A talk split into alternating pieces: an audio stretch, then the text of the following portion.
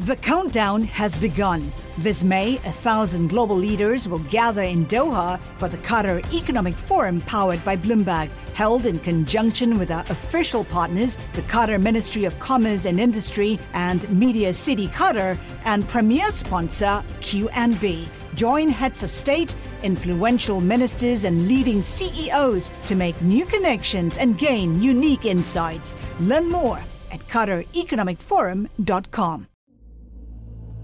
For the first time in more than 50 years, Congress is pointing its attention toward UFOs. That's right, floating green triangles and a sphere like object flying past a fighter jet. These are just a few of the photos and videos shown today on Capitol Hill at an unusual congressional hearing. They're calling them the touchy subject of unexplained aerial phenomena, also known as UAPs, has been all over the news lately in part because of reports by military pilots and others who say they've encountered objects that they cannot explain.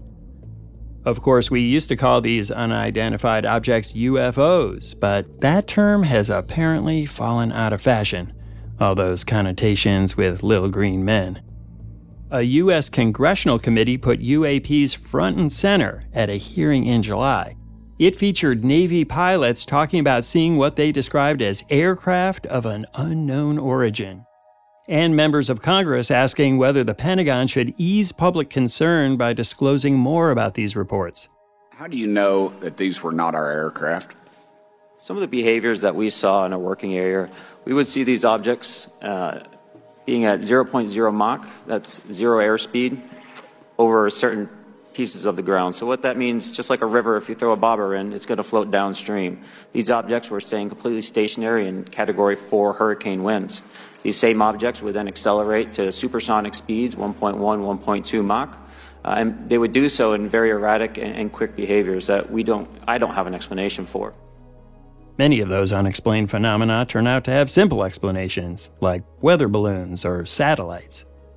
But the hearing got a little weird when it veered into age old claims of a government cover up. A former Air Force intelligence officer alleged, without evidence, that the U.S. has recovered non human remains from crashed alien spacecraft and has kept it secret for decades. Were they, I guess, human or non human biologics? Non-human, and that was the assessment of people uh, with direct knowledge on the program I talked to that are currently still on the program. And was this documentary evidence, this video, photos, eyewitness? Like, how would that be determined? The specific documentation I would have to talk to you in a SCIF about. So, why is this all bubbling up now? Is it a substantive inquiry or just a summertime Washington diversion? Bloomberg's Congress editor Megan Scully and Pentagon reporter Roxana Tiron are bravely here to help answer that question. You have your true believers, those in Congress who have said they've seen UFOs or UAPs and who are really pushing this.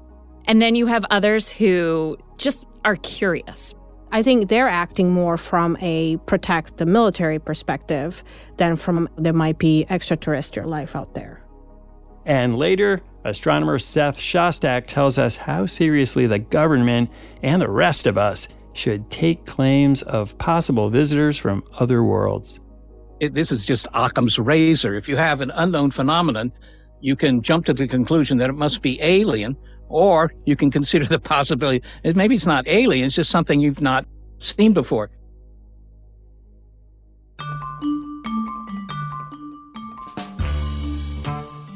I'm Wes Kosova. Today on The Big Take, Congress puts its eyes on the skies.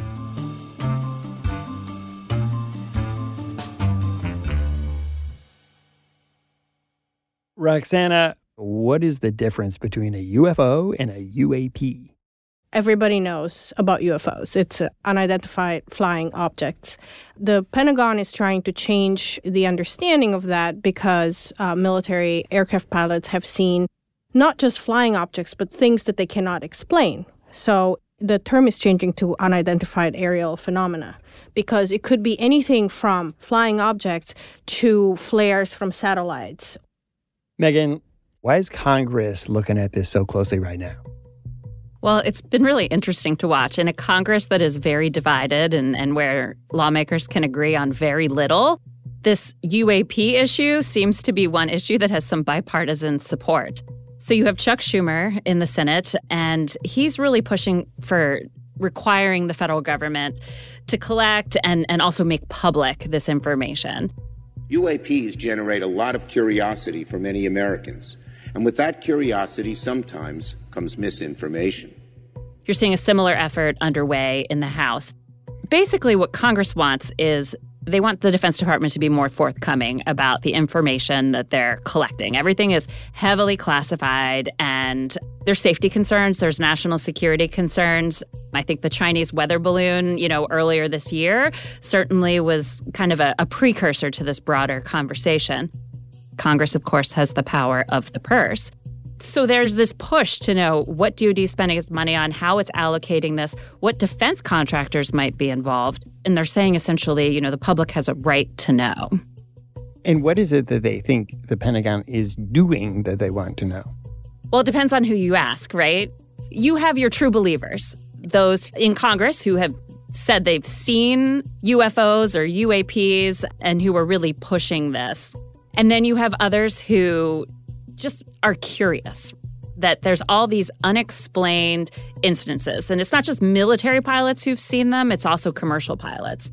And there's also concern that, well, if there's stuff in the air that we don't know what it is, it's incumbent upon us to know what it is. So our commercial planes aren't in a position of danger, certainly that our military planes aren't. So it's sort of this complex, multifaceted approach the latest report has about a total of 510 of these unexplained events. But they also found that more than half of them are exhibiting unremarkable characteristics. What does that mean? It means they're not something they they're worried about, basically. And then they the can other explain them, but they, they don't seem they don't so see- strange that they're alarming. exactly. And then the other ones are, you know, 26 of them were drones. 163 of them were balloons or balloon like entities, and then another six were clutter. So we have these unremarkable events. Have there been remarkable ones? One that is in particular that's always being brought up. It's called the gimbal. It was observed by a fighter jet that flew off the USS Roosevelt in Florida. And it's so far the most unexplained. It just flew by the plane and it sort of looks like a tic tac. And it's being brought up as an example of these UAPs. There's a whole fleet of them. Look on the ASA. My gosh. They're all going against the wind. The wind's 120 knots from the west. Look at that thing, dude. Megan, earlier this summer, there were some pretty splashy congressional hearings where these questions were front and center and people came to testify. What happened at those hearings? So the first one was before the House Oversight Committee. This committee has been torn apart over the last several months by investigations into Hunter Biden, the president's son, um, by investigations into the cause of the COVID pandemic. And it has been really polarized politically. But you had this UAP hearing, and the members on both sides of the aisle came together. You know, you had Jamie Raskin and James Comer, who were on very different sides of the political spectrum, singing from the same hymn book. Megan, whenever we're talking about this, it seems like there's two different things that we're really looking at. One is the possibility of some sort of object that, you know, maybe a debris or a weather balloon, or maybe even something that another country has flying in our airspace. And then there's this whole question of alien life visiting the US. And they tend to get all lumped in together. How do you distinguish between those two things when the government is really looking at this? How much of this is, oh, the government is looking for extraterrestrial life, or no, the government is just trying to make sure that there aren't things in our airspace that we can't identify? At least two of the witnesses were fighter pilots, and another was an intelligence officer who worked for the Pentagon Task Force. So, you know, they came in with some legitimate credentials. And what these fighter pilots were saying was that what they witnessed was something that they had never seen before. My name is Ryan Fobbs Graves, and I'm a former F 18 pilot with a decade of service in the U.S. Navy, including two deployments in Operation Enduring Freedom and Operation Inherent Resolve. I have experienced advanced UAP firsthand, and I'm here to voice the concerns of more than 30 commercial aircrew and military veterans who have confided their similar encounters with me. As we convene here, UAP are in our airspace, but they are grossly underreported. These sightings are not rare or isolated, they are routine. Military aircrew and commercial pilots, trained observers whose lives depend on accurate identification, are frequently witnessing these phenomena. There were also asked questions about, you know, did you see any seams on these objects? And they said no. And sort of the basics of, you know, could this be an aircraft that was built by China or Russia or some actor somewhere? And by and large, they said, you know, no, this was unlike anything that we have ever seen.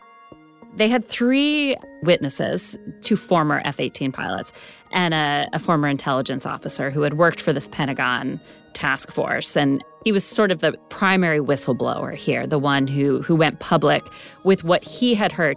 He himself did not witness any of this phenomena, but he came forward earlier this summer with information that he had and filed a whistleblower complaint most of which is classified and, and we don't know the details of, which he made clear repeatedly throughout the hearing. The basis of his complaint is fairly mundane. It's not about seeing little green men or or even these unexplained phenomena. His complaint is essentially based on government spending. And Congress does not like it uh, when the Defense Department or any other federal agency spends money without them knowing about it.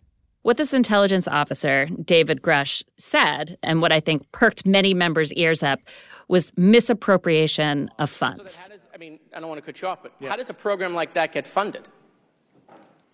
I will give you generalities. I can get very specific in a closed session, uh, but a mis- misappropriation of funds and uh, does that mean self-fund. that does that mean that there is money in the budget that is said to go to a program, but it doesn't, and it goes to something else? Yes, I have specific knowledge of that. Yep. Do you think U.S. corporations are over overcharging for certain tech they're selling to the U.S. government, and that additional money is going to programs?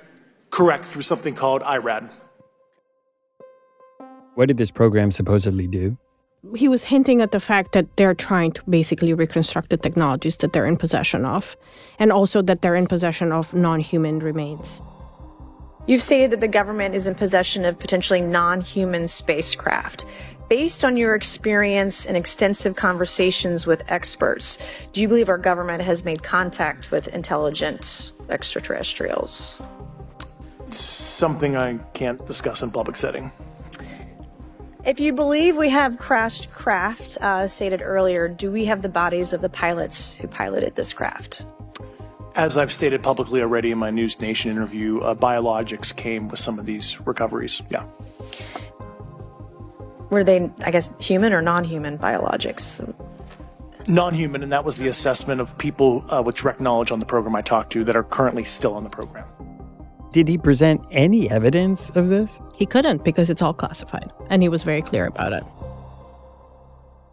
Megan, how did the members of the committee receive this testimony, especially some of the allegations about the U.S. and extraterrestrial life? They listened very intently. Given that the three officials testifying before them were former military, that certainly lent some credence to what they were saying. But nobody really brushed aside these allegations. They were taken remarkably seriously. And the panel, which is a very partisan panel, this was probably, I would say, of all the hearings that I have watched this year by this committee, probably the one with the most bipartisanship. Why do you think that they were able to come together on this? I think because they're genuinely curious there's enough of these incidences, whether they believe that it is an alien form or whether they believe it is a potential, you know, enemy aircraft. There's enough interest in it and enough mystery there that I think that members came with an open mind and, and actually some good questions. Roxana, what has the Pentagon said about all of this? Obviously, these would be some pretty serious charges if the Pentagon was spending money without telling anybody. The Pentagon basically sort of brushed aside the allegations and said, you know, we, we are not aware of any of these, you know, non human technology or, or remains. And the Pentagon really does operate on this mantra it is a national security issue because it could be various things that could harm the U.S. military and its operations or impede their operations. And so I think they're acting more from a protect uh, the military perspective than from like, you know, there might be extraterrestrial life out there. And then members of the committee have also said they've been denied information from the Pentagon, that they had requested information and, and that, that the Pentagon rejected their request. So while some members of Congress might have more details, maybe members of the Intelligence Committee, members of this particular committee were saying that they weren't getting the information that they demanded. After the break, where does the government's inquiry go from here?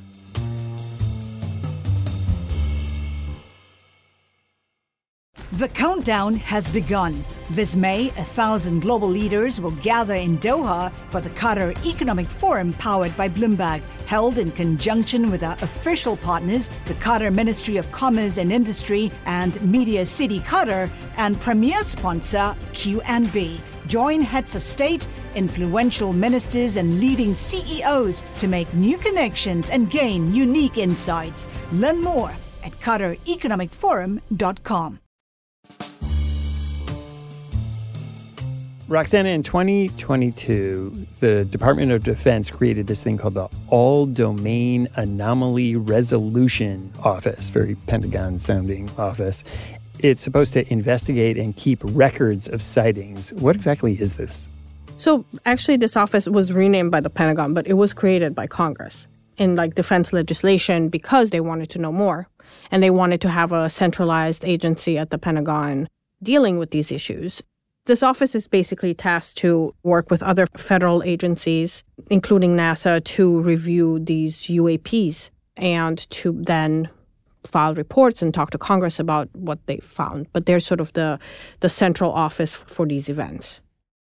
Megan, what are the next steps from Congress in asking for clarity, for answers from the Pentagon on this question? There's this amendment from uh, Senator Schumer that's attached to the National Defense Authorization Bill, this must pass piece of legislation that's been enacted for more than six decades now. And it's in the Senate version of the bill, and it would essentially ramp up oversight of this area. It would require the Defense Department to make information public. It would also give Congress more ability to see what it exactly it is that the Pentagon is doing. That is in the Senate version of the bill. It's not in the House version. So the two chambers need to negotiate differences in the measure before they come to a final. The House measure has a sort of similar provision, also an oversight provision by the Tennessee Republican, by Tim Burchett as well. It's not the same as Senator Schumer's, but in a sort of a similar vein, but they would have to sort of melt the two versions together. And if that passed, and say Joe Biden signed it, what would be different from now? The Pentagon would be required to declassify some of this information to make it public. So, what you've seen essentially is many of these incidences get witnessed, and then it isn't until years later that the public becomes aware, whether it be through a whistleblower or from a story in the media. So, this would essentially force the Pentagon's hand but we would be seeing more and more information about these unidentified aerial phenomena. Did anyone express any kind of skepticism on the committee about these kinds of questions? No, and I was somewhat surprised by that. I think that those who who may be skeptics took a route of asking about this misappropriation of funds and were more procedural in nature as opposed to talking about what these objects might be. Because remember, these are members of Congress and they don't want to isolate voters in their district who may be true believers in UAPs. It's going to be a long process because they've just not talked about this for years. Like, so the first hearing on UFOs was in the 60s, and then the next hearing was last year. I mean, it took 40 years to talk about this in Congress in open session. So I think it's just like a very slow moving, you know, train here. Megan, Roxana, thanks so much for coming on the show. Thanks. It's been a pleasure. Thanks for having us. It's novel for Congress to take up the question of extraterrestrial life, but other organizations have been on the lookout for years, like the SETI Institute. SETI stands for the Search for Extraterrestrial Intelligence. It's a nonprofit research organization that's been around since the 1980s. I asked SETI's senior astronomer, Seth Shostak, what he made of the hearings. Of course, the most, I should say, remarkable thing about the hearings for me was when this former intelligence officer, David Grusch, claimed that the government had teams of experts who routinely went out into the field to recover crashed alien spacecraft and, and occasionally uh, crashed aliens. That struck me. What did you think of that testimony? As somebody who studies this all the time, did you find that intriguing or did you meet it with a certain amount of skepticism? A lot of skepticism, actually. It's, it's sort of like my next door neighbor claiming that he's had ghosts living in his attic for the last 20 years. I mean, you know, it would be important if true. What was it about his testimony that struck you as implausible? He didn't say anything that was impossible. Nothing he said would violate physics. But he didn't offer any any evidence to back that up. He was just saying it. So, regarding him as an authority, people who like to think uh, the aliens are here would say, "See, that's proof." And that was just one part of the hearing. It certainly was the splashiest, but there was an entirely different line of questioning, and that was around pilots who have seen things while they were flying that they just can't explain. I mean, I don't doubt them. I don't think that the pilots are deliberately fabricating anything. I think that they're, you know, telling it like it is. So they see something in the sky and they don't understand it. Well, there are things in the sky that maybe they wouldn't understand, right? And there's a whole laundry list of things that, you know, are up in our airspace that have nothing to do with aliens, but, you know, they might not be instantly recognizable. Even aircraft at a distance might not be instantly recognizable. Well, there have been any number of these things that the Pentagon was eventually able to identify what they were, but quite a few of them where they still haven't. And I think people's minds immediately go to alien spacecraft or something from outer space. Is that where your mind immediately goes? No, that's about the last thing I would consider because it, this is just Occam's razor. If you have an unknown phenomenon, you can jump to the conclusion that it must be alien or you can consider the possibility maybe it's not alien, it's just something you've not uh, seen before. What are some of the things that you would think would explain things that experts who are looking at this, they just can't figure out what they are, especially craft that seem to move in ways that defy anything that we currently know exists? Yeah, that argument is always a little bit suspect in my eyes because they say, oh, this thing was moving and accelerating in ways that, you know, no earthly craft could. Now, surely if it, you know, goes from apparent standstill to Mach 8 in a second or two, you would say, well, that's really remarkable. But how do you know that it's Mach 8? In order to do that, you need to know the speed. And in order to know the speed, you need to know the distance to these objects, right? Because otherwise, I mean, look, you know, a, a fly buzzes across my face here and it's moving so fast, you know, I've, I say, man, that mm. fly is going at Mach 6, right? No, it's just very close to me. So you do need to know the distance, and they don't have any any distance estimates that I've ever seen. And actually, it's quite hard to understand how they would have any distance estimates. They just have cameras that are giving you imagery of what's in front of you, but they don't know how far in front of you. It's a crucial bit of information. When we come back, what would it take to persuade Seth Shostak that extraterrestrials have visited Earth?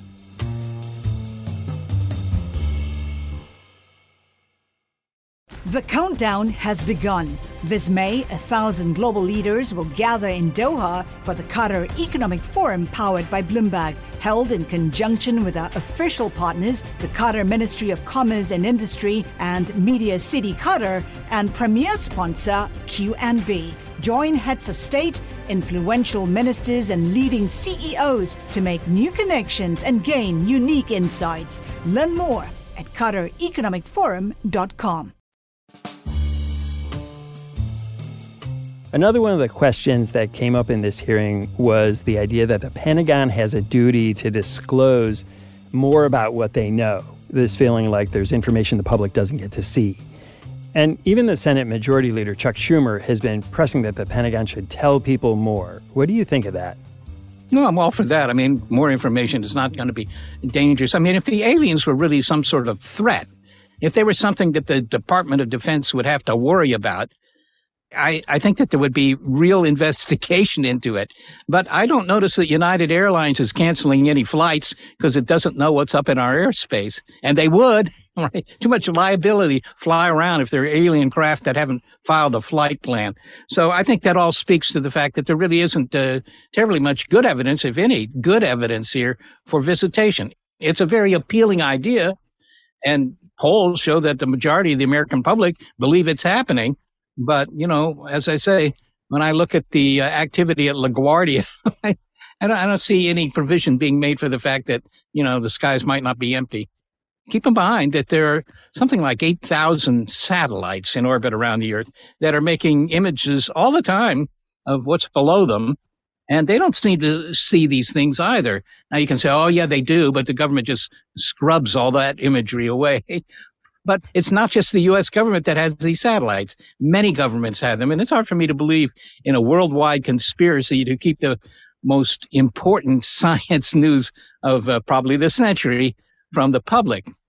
I think a lot of our listeners might be surprised to hear the way you're talking about this. You spend all of your time looking for the possibility of life beyond Earth, and yet you seem to be very skeptical of the idea that we've already seen it. Yeah, well, I think the evidence just doesn't support that conclusion. It's very straightforward. I mean, if I thought, and I, I'm sure you can ask just about anybody involved in any field related to this, if they thought that there was even a 1% chance that what's reported to be in the sky or, you know, photographed with these cameras and so forth had an alien origin, they'd spend 100% of their time working on it. But they don't do that. And I think that that's a real indictment of the quality of that evidence. You know, it may puzzle a casual observer, but there's no reason to think that it's extraterrestrial.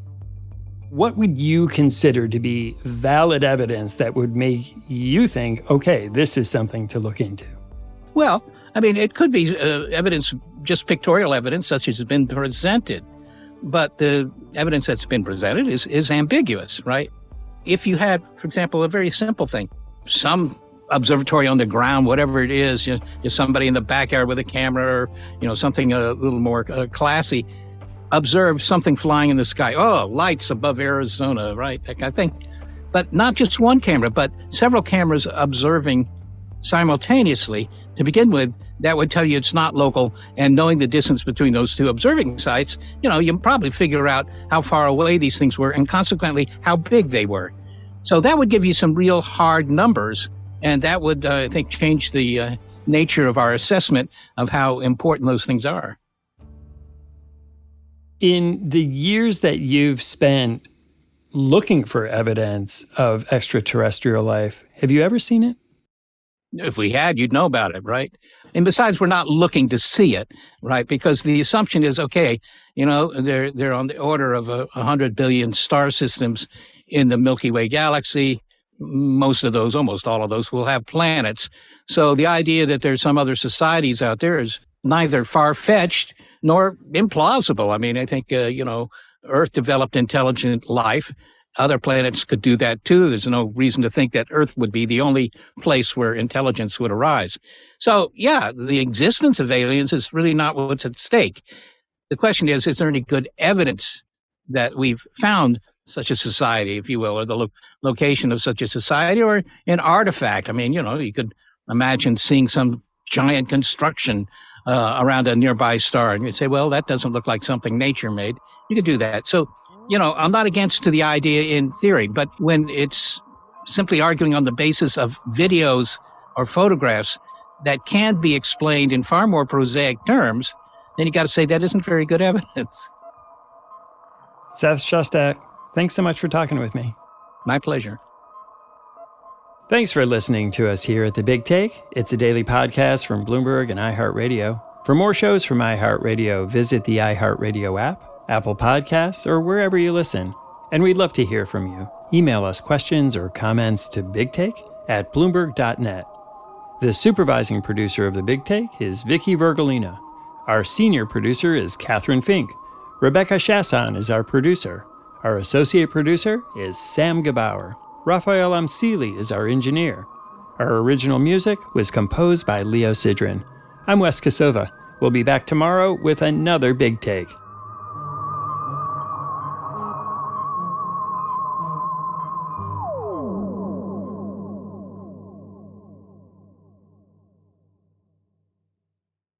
The countdown has begun. This May, a thousand global leaders will gather in Doha for the Qatar Economic Forum powered by Bloomberg, held in conjunction with our official partners, the Qatar Ministry of Commerce and Industry and Media City Qatar, and premier sponsor QNB. Join heads of state, influential ministers, and leading CEOs to make new connections and gain unique insights. Learn more at QatarEconomicForum.com.